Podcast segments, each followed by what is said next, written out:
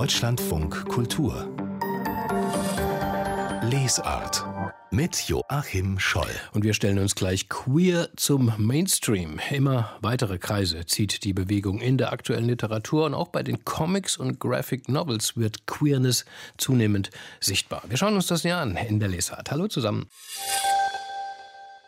Im Film und Fernsehen ist es längst Mainstreaming. Queeres Leben, queere Charaktere in immer mehr Serien und Filmen auf Netflix, Amazon Prime und anderen Portalen.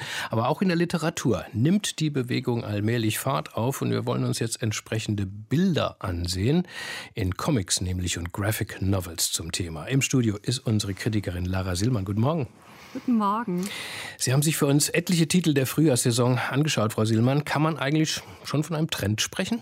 Also beim Trend bin ich ein bisschen vorsichtig, vielleicht von einem Aufwind, weil queere Titel es nach wie vor schwer haben. Ganz analog zur Belletristik gilt das auch für queere Geschichten im Comic. Äh, der deutschsprachige Literaturmarkt sperrt sich da nach wie vor. Woran liegt denn das? Ach, das hat verschiedene Gründe. Einer ist mit Sicherheit, dass Comics an sich nach wie vor ein Nischendasein haben und es queere Titel von daher doppelt schwer haben, sich durchzusetzen. Und das in den großen wie auch den kleinen Verlagen, wo wirklich einige sehr interessante Comics in den letzten Jahren erschienen sind, die queer sind. Aber ein Comic-Indie-Verlag bringt pro Jahr eine sehr überschaubare Anzahl an Büchern überhaupt nur heraus, sodass viele Geschichten, ob queer oder nicht, eben miteinander konkurrieren. Und im Literaturbetrieb gibt es außerdem nach wie vor Berührungsängste mit der Thematik. Viele Verlage haben schlicht Sorge, eben mit queeren Titeln nicht genug Absatz zu generieren. Und allgemein ist der Betrieb, und auch hier bildet der Comic-Bereich keine Ausnahme, eher weiß und männlich. Also quasi ein Subgenre im Subgenre. Ganz genau, ja.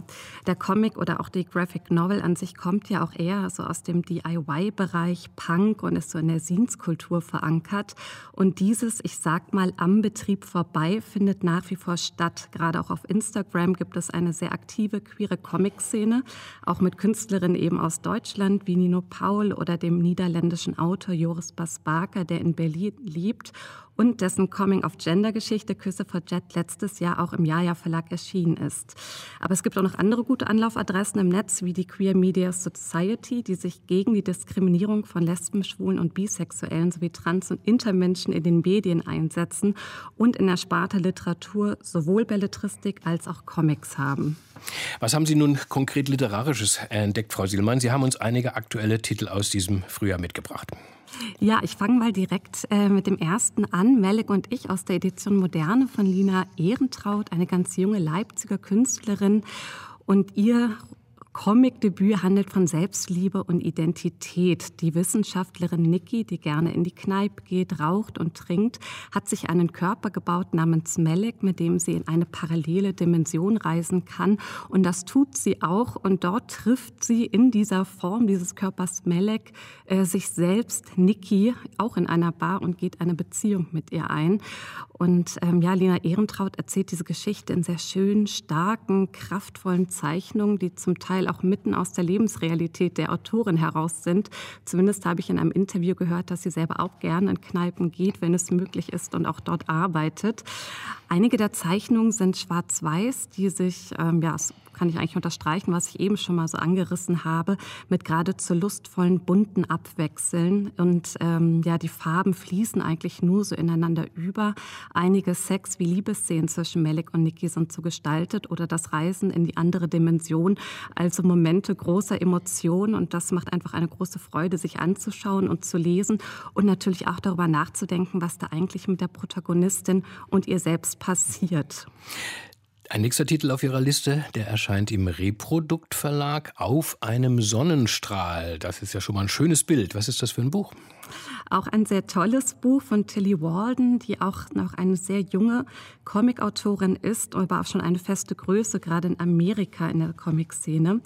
Sie erzählt in zwei Zeitebenen die Geschichte von Mia, die in einem intergalaktischen Internat sich in die neue Mitschülerin Grace verliebt und auch mit ihr zusammenkommt.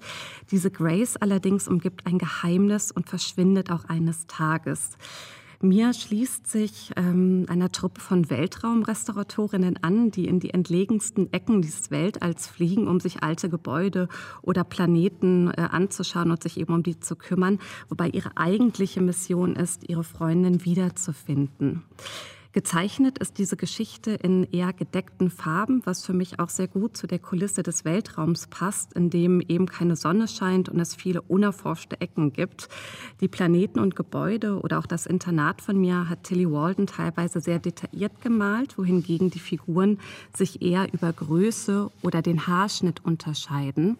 Eine weitere Auffälligkeit ist, dass eigentlich alle Figuren weiblich oder non-binär sind. Männer spielen gar keine Rolle. Ich glaube, es gibt ein Tier, äh, das männlich ist. Ähm, Habe ich auch gelesen, dass Tilly Walden das wie so ein Witz quasi noch mit eingebaut hat in die Geschichte. Ich muss gestehen, dass ich ein paar Seiten allerdings gebraucht habe, bis ich mich auf in einem Sonnenstrahl zurechtgefunden habe, da mir nicht immer sofort klar war, in welcher Zeitebene was gerade erzählt wird und welche Charaktere welcher Zeit zuzuordnen sind. Aber das hat sich dann auch gelegt und es sind auch 500 Seiten, also ist das, glaube ich, auch in Ordnung, wenn man sich dort erstmal einfindet. Und dann, Frau Sielmann, haben Sie noch etwas aus ganz weiter Ferne, aus Australien, erspäht und gefunden. Ja, äh, Steinfrucht von der australischen Autorin Li Lai. Der ähm, Titel ist im Wandverlag erschienen oder erscheint. Ich bin mir gerade gar nicht sicher, ob er schon draußen ist oder jetzt erst in den Tagen kommt. Es gibt nämlich ein paar Lieferengpässe tatsächlich. Äh, dieser Comic ist ganz in der Realität verankert, also weit weg von Science Fiction und erzählt von der Beziehung von Bron, einer Transfrau und ihrer Partnerin Ray. Wir lernen sie mitten in einer Krise kennen, die sich schon länger angedeutet hat und zu einer temporären Trennung Trennung führt, in der beide Figuren sich ihren jeweiligen Familien annähern bzw. es versuchen. Das, was die beiden darüber hinaus aber verbindet, ist die junge Nichte von Ray, mit der sie so viel Zeit wie möglich verbringen und meist sehr abenteuerliche Ausflüge machen. Dieses freie Spielen und Herumtollen in der Natur schlägt sich auch in den einfachen, meist Schwarz-Weiß-Zeichnungen der Figuren nieder. Ihre Köpfe und Münder ziehen sich dann so in die Breite und ihre Körper wirken gedrungen. Das hat durchaus etwas Animalisches an sich und war für mich ein Zeichen der Freiheit. Also diese Last des Alltags verschwindet und die drei geben sich ganz dem gemeinsamen Moment des Spielens hin. Eine ganz tolle, subtile Geschichte über queeres Alltagsleben, die auch davon erzählt, wie eine Familie aussehen kann, fern fernab des klassischen Eltern-Kind-Modells. Jetzt habe ich äh, ja vor allem Titel aus kleineren Verlagen vorgestellt. Es gibt aber auch in den großen Verlagen explizit für Jugendliche ein paar Titel, wie bei Panini die schwule Coming-out-Geschichte zeigt mir das mehr von Alex Sanchez und Julie Marot oder bei Carlsen die lesbische Coming-out-Geschichte Laura Dean und wie sie immer wieder mit mir Schluss macht von Mariko Tamaki und Rosemary Valero O'Connell. Zwei von diesen Comics, die Sie uns jetzt vorgestellt haben, Lara äh, Sielmann, die zwei ersten, die sind ja klar im Bereich Science Fiction anzusiedeln. Ne? Ist, das, ist das ein beliebtes Genre für queere Geschichten? Also Sci-Fi oder Fantasy können das Ansiedeln von Geschichten, die außerhalb unserer gesellschaftlichen Konvention spielen, erleichtern. Ich habe da auch mal ein Zitat mitgebracht, eben von der Autorin Lina Ehrentraut. Das hat sie in einem Interview für ihren Verlag nämlich äh, so beschrieben. Für mich ist Sci-Fi eine relativ einfache und gut funktionierende Möglichkeit, mit bestehenden Normen zu brechen. Wenn sowieso aus unserer Perspektive unmögliche Dinge passieren, fällt es mir leichter, abstrakte Gefühle sowie gesellschaftliche Ideale einzubauen. Ich würde sagen, pauschal lässt sich das jetzt nicht so sagen oder bestätigen, so wie es auch äh, viele nicht queere Science-Fiction- oder Fantasy-Romane gibt. Äh, queeres Leben ist Teil der Gesellschaft und so sind auch die literarischen Schauplätze und Genres mannigfaltig in unserer Realität angesiedelt. Siehe Steinfrucht und zum Beispiel bei Tilly Walden handelt es sich ähm, auch um den ersten Science-Fiction-Titel, den sie geschrieben und gezeichnet mhm. hat. Welches dieser Bücher nun war für Sie, Frau Sillmann, besonders interessant, erhellend, auch für das Thema. Haben Sie einen Favoriten oder eine Favoritin? Also ich fand alle drei toll. Ähm, ich kann noch sagen, bei Melek und ich äh, ist das Buch wahnsinnig schön gestaltet. Also dass es wirklich ein Erlebnis ist zu haben und anzufassen und sich anzugucken. Es ist wie ein kleines Kunstwerk, sehr dicke Blätter, in der die Farben besonders gut zur Geltung kommen und auch der Umschlag. Erhellend tatsächlich war für mich Steinfrucht oder bereichernd in dem Sinne, ähm, weil mich ja, die Darstellung von Familie, die so selten repräsentiert wird. Ein Kind, eine leibliche Mutter, ihre Schwester und ihre Partnerin besonders eingenommen haben. Und das finde ich ist einfach ein schönes Beispiel für queere Lebensentwürfe. Frau Sielmann, Vorhin haben Sie gesagt, äh, der Comic oder die Graphic Novels, die Queeren, haben natürlich immer noch äh, äh, Hürden zu überwinden, weil in den Verlagen, auch in den Comic-Verlagen, doch noch weiß und männliche Dominanz vorherrscht. Hier hört Ihnen jetzt ein alter weißer Mann zu, ja? Und ich habe mich gefragt die ganze Zeit, auch weil Sie vorhin so sagten, ja, da so war so ein Gag dabei, mal ein männliches Tier, Männer kommen jetzt äh, gar nicht vor. Ähm, soll ich das eigentlich, auch ich soll ich das auch lesen? Oder ist das Emanzipationsliteratur dann doch eher so als Closed Shop für eine Community, die sich auf diese Weise äh, vergewissert ihrer Identität, die auf diese Weise neue, ja, neue Freiheiten entdeckt, neue Freiheiten ausdrückt. Ist das irgend oder, oder, oder, oder ist das auch was, sagen wir mal, für alle, dass man sagt, schaut euch diese Bücher an, 500 Seiten Comic haben Sie gerade erzählt, ja, schaut euch diese Bücher an, dann begreift ihr mehr was hier passiert? Also unbedingt für alle. Also das ist, sind überhaupt gar keine Bücher, die auf Ausschluss sind. Im Gegenteil, queeres Leben ist ja, ähm, ja, was ich eben schon gesagt habe, ein großer Teil unserer Gesellschaft. Ich bin mir sicher, dass auch Sie, äh, ja, also man kann es ja gar nicht eigentlich ähm, abstrahieren von unserem Leben oder aus unserer Gesellschaft heraus. Und ähm, das, was ich eben auch meinte, ich glaube, dass man manchmal auch gar nicht unbedingt mitbekommt, ähm, dass es jetzt explizit etwas in dem Sinne anderes im Sinne der Normalität, wie sie oft uns dargestellt wird, ist. Also es macht es einfach eine große Bereicherung und es macht Spaß, diesen drei tollen Autorinnen zu folgen und sich ihre Zeichnungen anzuschauen und die Geschichten sich durchzulesen.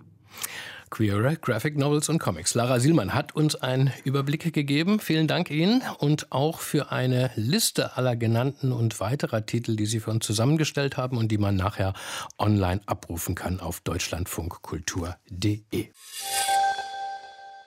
Deutschlandfunk Kultur, wo wir jetzt uns einer Krimi-Legende zuwenden. We I Wachowski. Alle Fans werden jetzt schon die Ohren spitzen. Klar, die Privatdetektivin aus Chicago ist das, die sich Sarah Paretsky ausgedacht hat. 1982 erschien der erste Roman, so in bester Sam Spade Marlowe-Tradition, Hardboiled Big City Crime, mit dem die Autorin dann wirklich die Krimi-Welt international erobert hat. Soeben ist bei uns We I Wachowskis 20 erster Fall schon erschienen. Landnahme, so der deutsche Titel.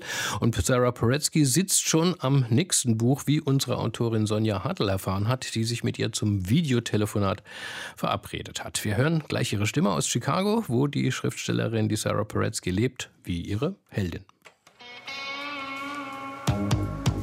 Haben Sie so eine Arbeit schon mal gemacht, Miss... Äh Warschawski. Wie I Warschawski. Im amerikanischen Noir ist eine Frau, die sexuell aktiv ist, fast immer der Bösewicht oder sie wird ermordet oder beides. Eine Frau, die kein Sexualleben hat, ist unschuldig, aber sie kann keine Probleme lösen, kann kaum ihre Schuhe ohne Aufsicht zubinden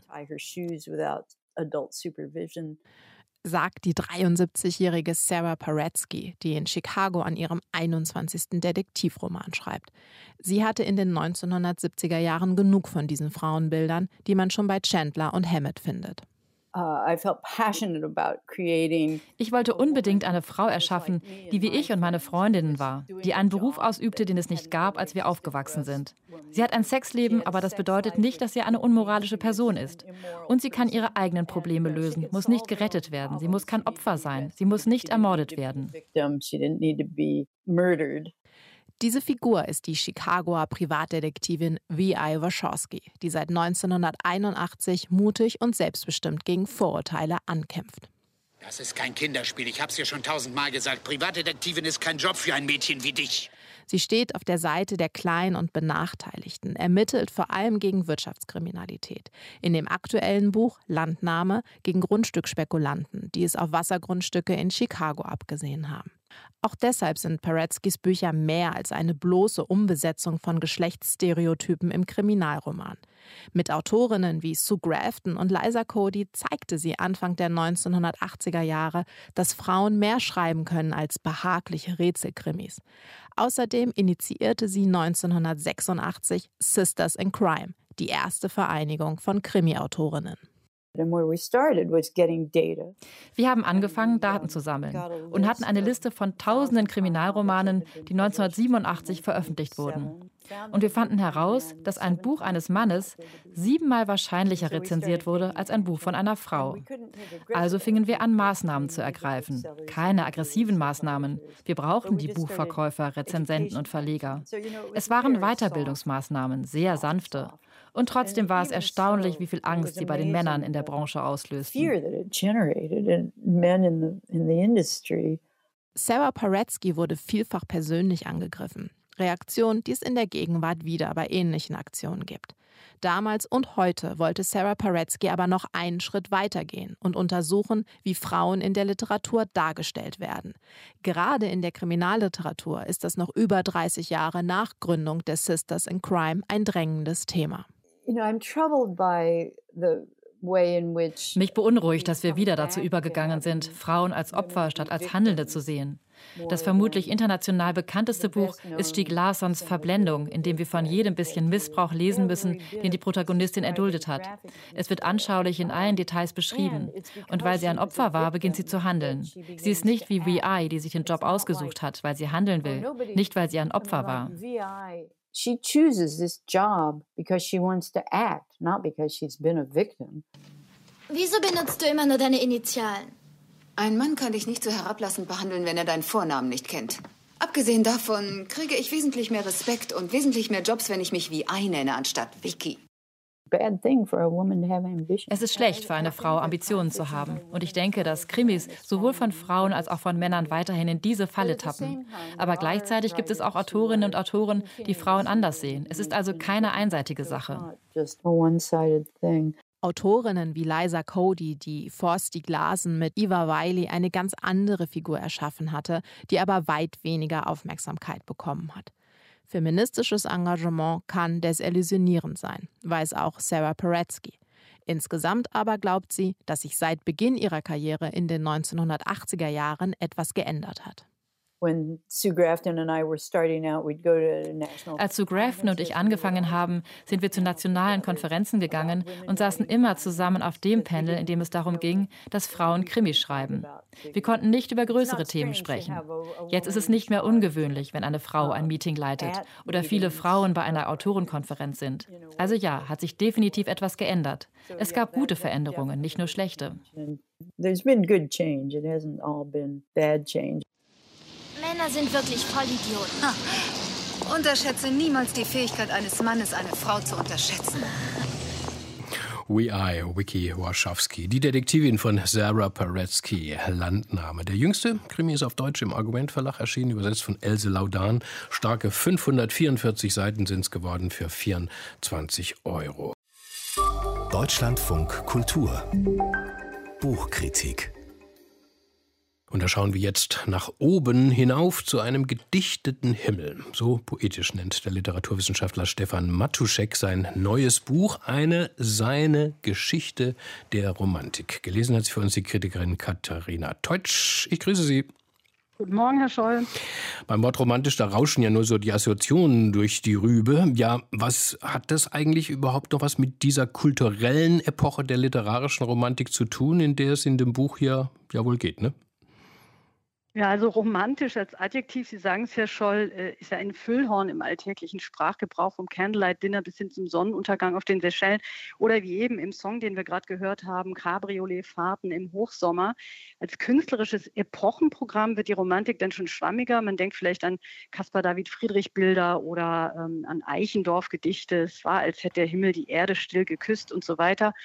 Aber die Romantik als Kunstperiode, die so um die französische Revolution herum einsetzt und auch stark von ihr beeinflusst ist, die hat so viele Aspekte, dass man hier am besten einen ihrer Cheftheoretiker zitiert. Friedrich Schlegel hat mal in einem Brief an seinen Bruder geschrieben, dass er, um romantisch definieren zu können, 125 Bögen vollschreiben müsste. Das war damals, entsprach damals etwa 2000 Druckseiten. Das war natürlich leicht übertrieben, sollte aber zum Ausdruck bringen, dass das Romantische eine sehr anspruchsvolle Sache war. Mhm. Der berühmte Rüdiger Safranski hat vor bald 15 Jahren auch eine umfangreiche Biografie der Romantik verfasst und sie darin als deutsche Affäre bezeichnet. Also klingt schon ein bisschen verboten, verwegen, politisch gefährlich, typisch deutsch. Schließt Matuschek denn an diesen Vorgänger, an diese Erzählung an?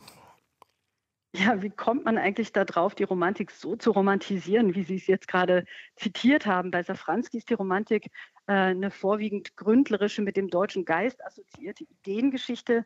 Daran hat die französische Schriftstellerin Germaine de Stael ihren Anteil. Die hat nämlich die deutschen Kleinstaaten bereist und war völlig fasziniert.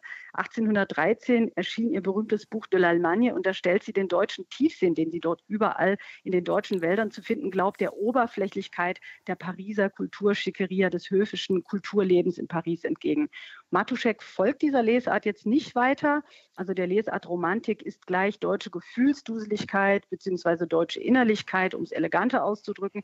Er setzt woanders an. Er definiert die Romantik nämlich als Fortführung der Aufklärung mit anderen Mitteln. Und da betont er dann mehr das Progressive, das Avantgardistische und weniger das Eskapistische der Romantik. Mhm. Ich meine, ähm, die Romantik ist immer gezeichnet von großer, äh, äh von großer Dichter, Dichter, könnt, äh, Dichte, könnte man sagen. Also unglaublich viele Namen. Wer sind denn seine Helden dieser ästhetischen Revolution? Also im Zentrum steht schon irgendwie die Jenaer Frühromantik, also Tiegs neues Theater mit den Märchendramen oder Schlegels progressive Universalpoesie. Das war so ein ähm, Programm. Die präsentiert Matuschek in seinem Buch als Gründungsdokument der modernen Kunsttheorie, die ja auch von der Autonomie des Kunstwerks ausgeht. Adorno hat mal das Wort vom Rätselcharakter der Kunst geprägt. Das ist genuin modern, also romantisch.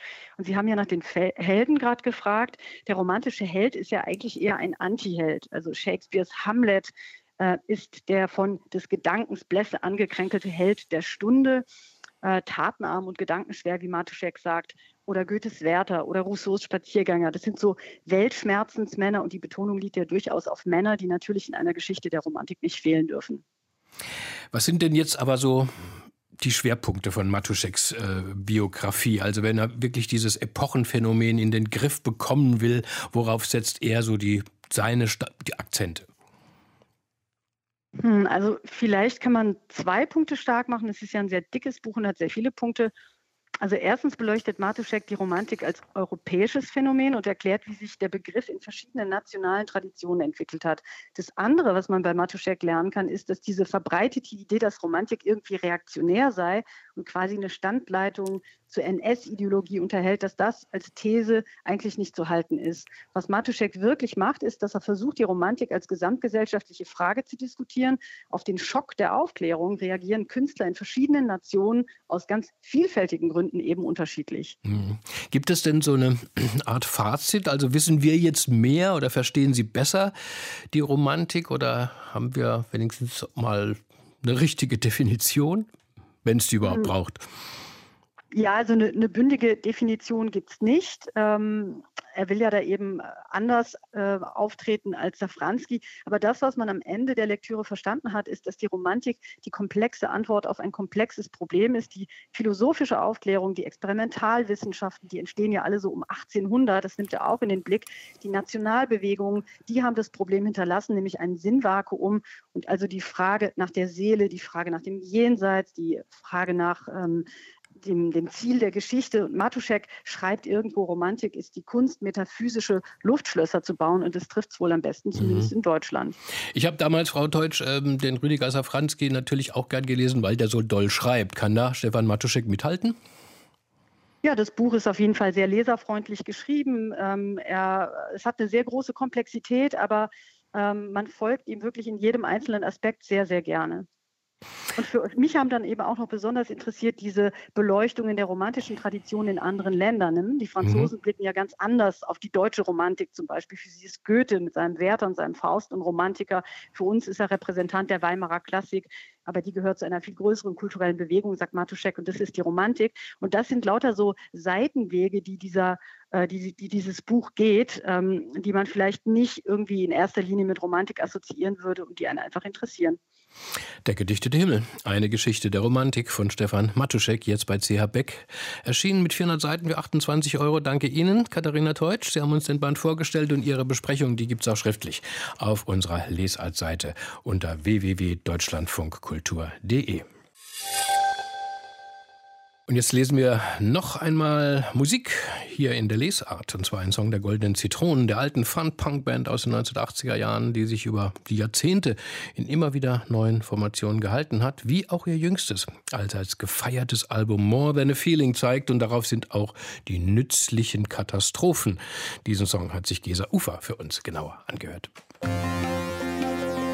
Weichen, wabernden Krautrockteppich aus Tablas und Synthesizern legen die goldenen Zitronen aus. Darauf der Gesang eines lyrischen Ichs, das nichts Gutes im Schilde führt. Verführerisch wie die Schlange K aus dem Dschungelbuch zischt es und will doch nur verwirren, verunsichern, manipulieren. Sein Gegenüber ist ihm längst ausgeliefert, ohne es zu merken. Noch zappelt es. Ich sehe ein sehr enges Spektrum, Angstbewältigungsstrategien. Ich sehe selbst gebastelte Welten. Die goldenen Zitronen beschreiben eine verängstigte, verführte, verlorene Gesellschaft. Sie selbst klingen dabei tastend, suchend, verzichten auf Reime oder gar Schunkelpotenzial. Und dann kommt er, der triumphierende Refrain des despotischen Nutznießers, der aus dieser Angst seine eigene Macht generiert.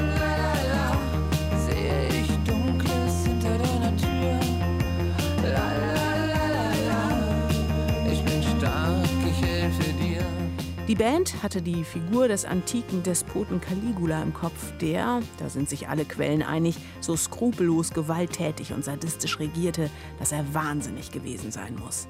Zahlreiche Bücher und Filme haben das Terrorregime des römischen Kaisers zum Thema. 1938 zum Beispiel feierte der damals erst 25-jährige Albert Camus mit seinem Caligula-Drama den Durchbruch. Die goldenen Zitronen transponieren diesen Herrschertypus in die Jetztzeit. George Cameron, seit Jahren auch als Autor, Regisseur und Clubbetreiber des legendären Hamburger Pudelclubs tätig, beschreibt die Strategie seines Caligula so. Unermüdlich werden politische Ängste und Panik gespritzt, um sich anschließend bei den verunsicherten Betrogenen als rettendes Durchgreifsystem zu empfehlen. Ich gebe Katastrophenberichte für permanente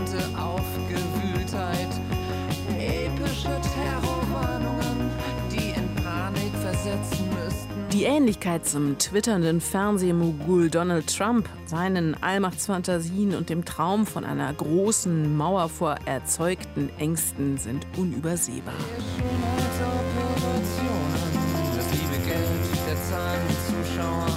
Ich baue Wände vor erzeugte Ängste und werde zum Regenten im Videoclip zu Nützliche Katastrophen sehen wir ein wohlhabendes Paar durch ein menschenleeres Museum streifen und vor den alten Meistern posieren. Eine Parodie einerseits auf das Traumpaar des amerikanischen Hip-Hop, Beyoncé und Jay-Z, die vor einigen Jahren den gesamten Pariser Louvre angemietet hatten, um so der Welt ihre Macht, ihr Geld und ihren erlesenen Geschmack zu beweisen – Andererseits erinnern die beiden im Video noch viel mehr an den amerikanischen Präsidenten und die First Lady Donald und Melania. Am Ende des Songs steht eine verblüffend bodenständige Ansage, wie sie eher an Kneipentresen oder in deutschen Wohnzimmern zu hören ist. Der manische Despot, hier klingt er plötzlich wie einer der vielen selbsternannten Chefs auch sie ganz im Stile des großen historischen Vorbildes des wahnsinnigen Caligula. Nützliche Katastrophen, der Song der goldenen Zitronen, gelesen von Gesa Ufer. Und jetzt lesen wir noch einmal Musik hier in der Lesart. Und zwar ein Song der Goldenen Zitronen, der alten Fun-Punk-Band aus den 1980er Jahren, die sich über die Jahrzehnte in immer wieder neuen Formationen gehalten hat, wie auch ihr jüngstes, als gefeiertes Album More Than a Feeling zeigt. Und darauf sind auch die nützlichen Katastrophen. Diesen Song hat sich Gesa Ufer für uns genauer angehört. Einen weichen, wabernden Krautrockteppich aus Tablas und Synthesizern legen die goldenen Zitronen aus. Darauf der Gesang eines lyrischen Ichs, das nichts Gutes im Schilde führt. Verführerisch wie die Schlange K aus dem Dschungelbuch zischt es und will doch nur verwirren, verunsichern, manipulieren. Sein Gegenüber ist ihm längst ausgeliefert, ohne es zu merken. Noch zappelt es. Ich sehe ein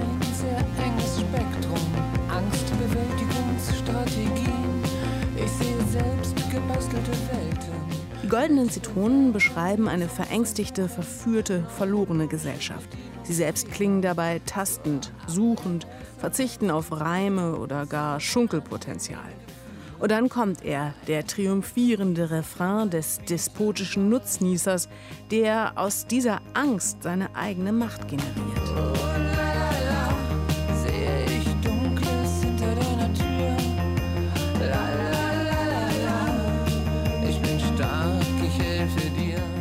Die Band hatte die Figur des antiken Despoten Caligula im Kopf, der, da sind sich alle Quellen einig, so skrupellos gewalttätig und sadistisch regierte, dass er wahnsinnig gewesen sein muss. Zahlreiche Bücher und Filme haben das Terrorregime des römischen Kaisers zum Thema. 1938 zum Beispiel feierte der damals erst 25-jährige Albert Camus mit seinem Caligula-Drama den Durchbruch. Die goldenen Zitronen transponieren diesen Herrschertypus in die Jetztzeit. George Cameron, seit Jahren auch als Autor, Regisseur und Clubbetreiber des legendären Hamburger Pudelclubs tätig, beschreibt die Strategie seines Caligula so. Unermüdlich werden politische Ängste und Panik gespritzt, um sich anschließend bei den verunsicherten Betrogenen als rettendes Durchgreifsystem zu empfehlen. Ich gebe Katastrophenberichte für permanente Aufgewühltheit,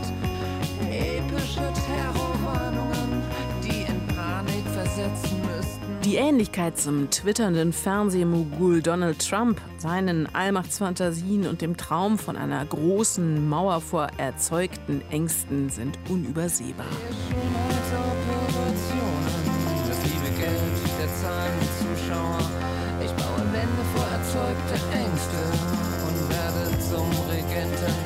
Im Videoclip zu Nützliche Katastrophen sehen wir ein wohlhabendes Paar durch ein menschenleeres Museum streifen und vor den alten Meistern posieren.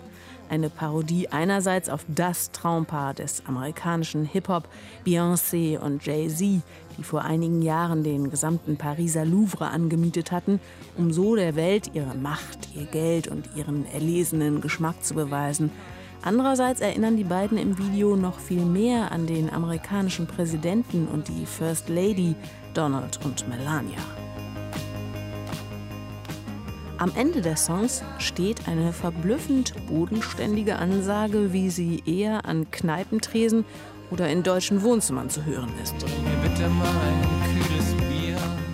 Der manische Despot, hier klingt er plötzlich wie einer der vielen selbsternannten Chefs auch sie ganz im Stile des großen historischen Vorbildes, des wahnsinnigen Caligula. Nützliche Katastrophen, der Song der goldenen Zitronen, gelesen von Gesa Ufer.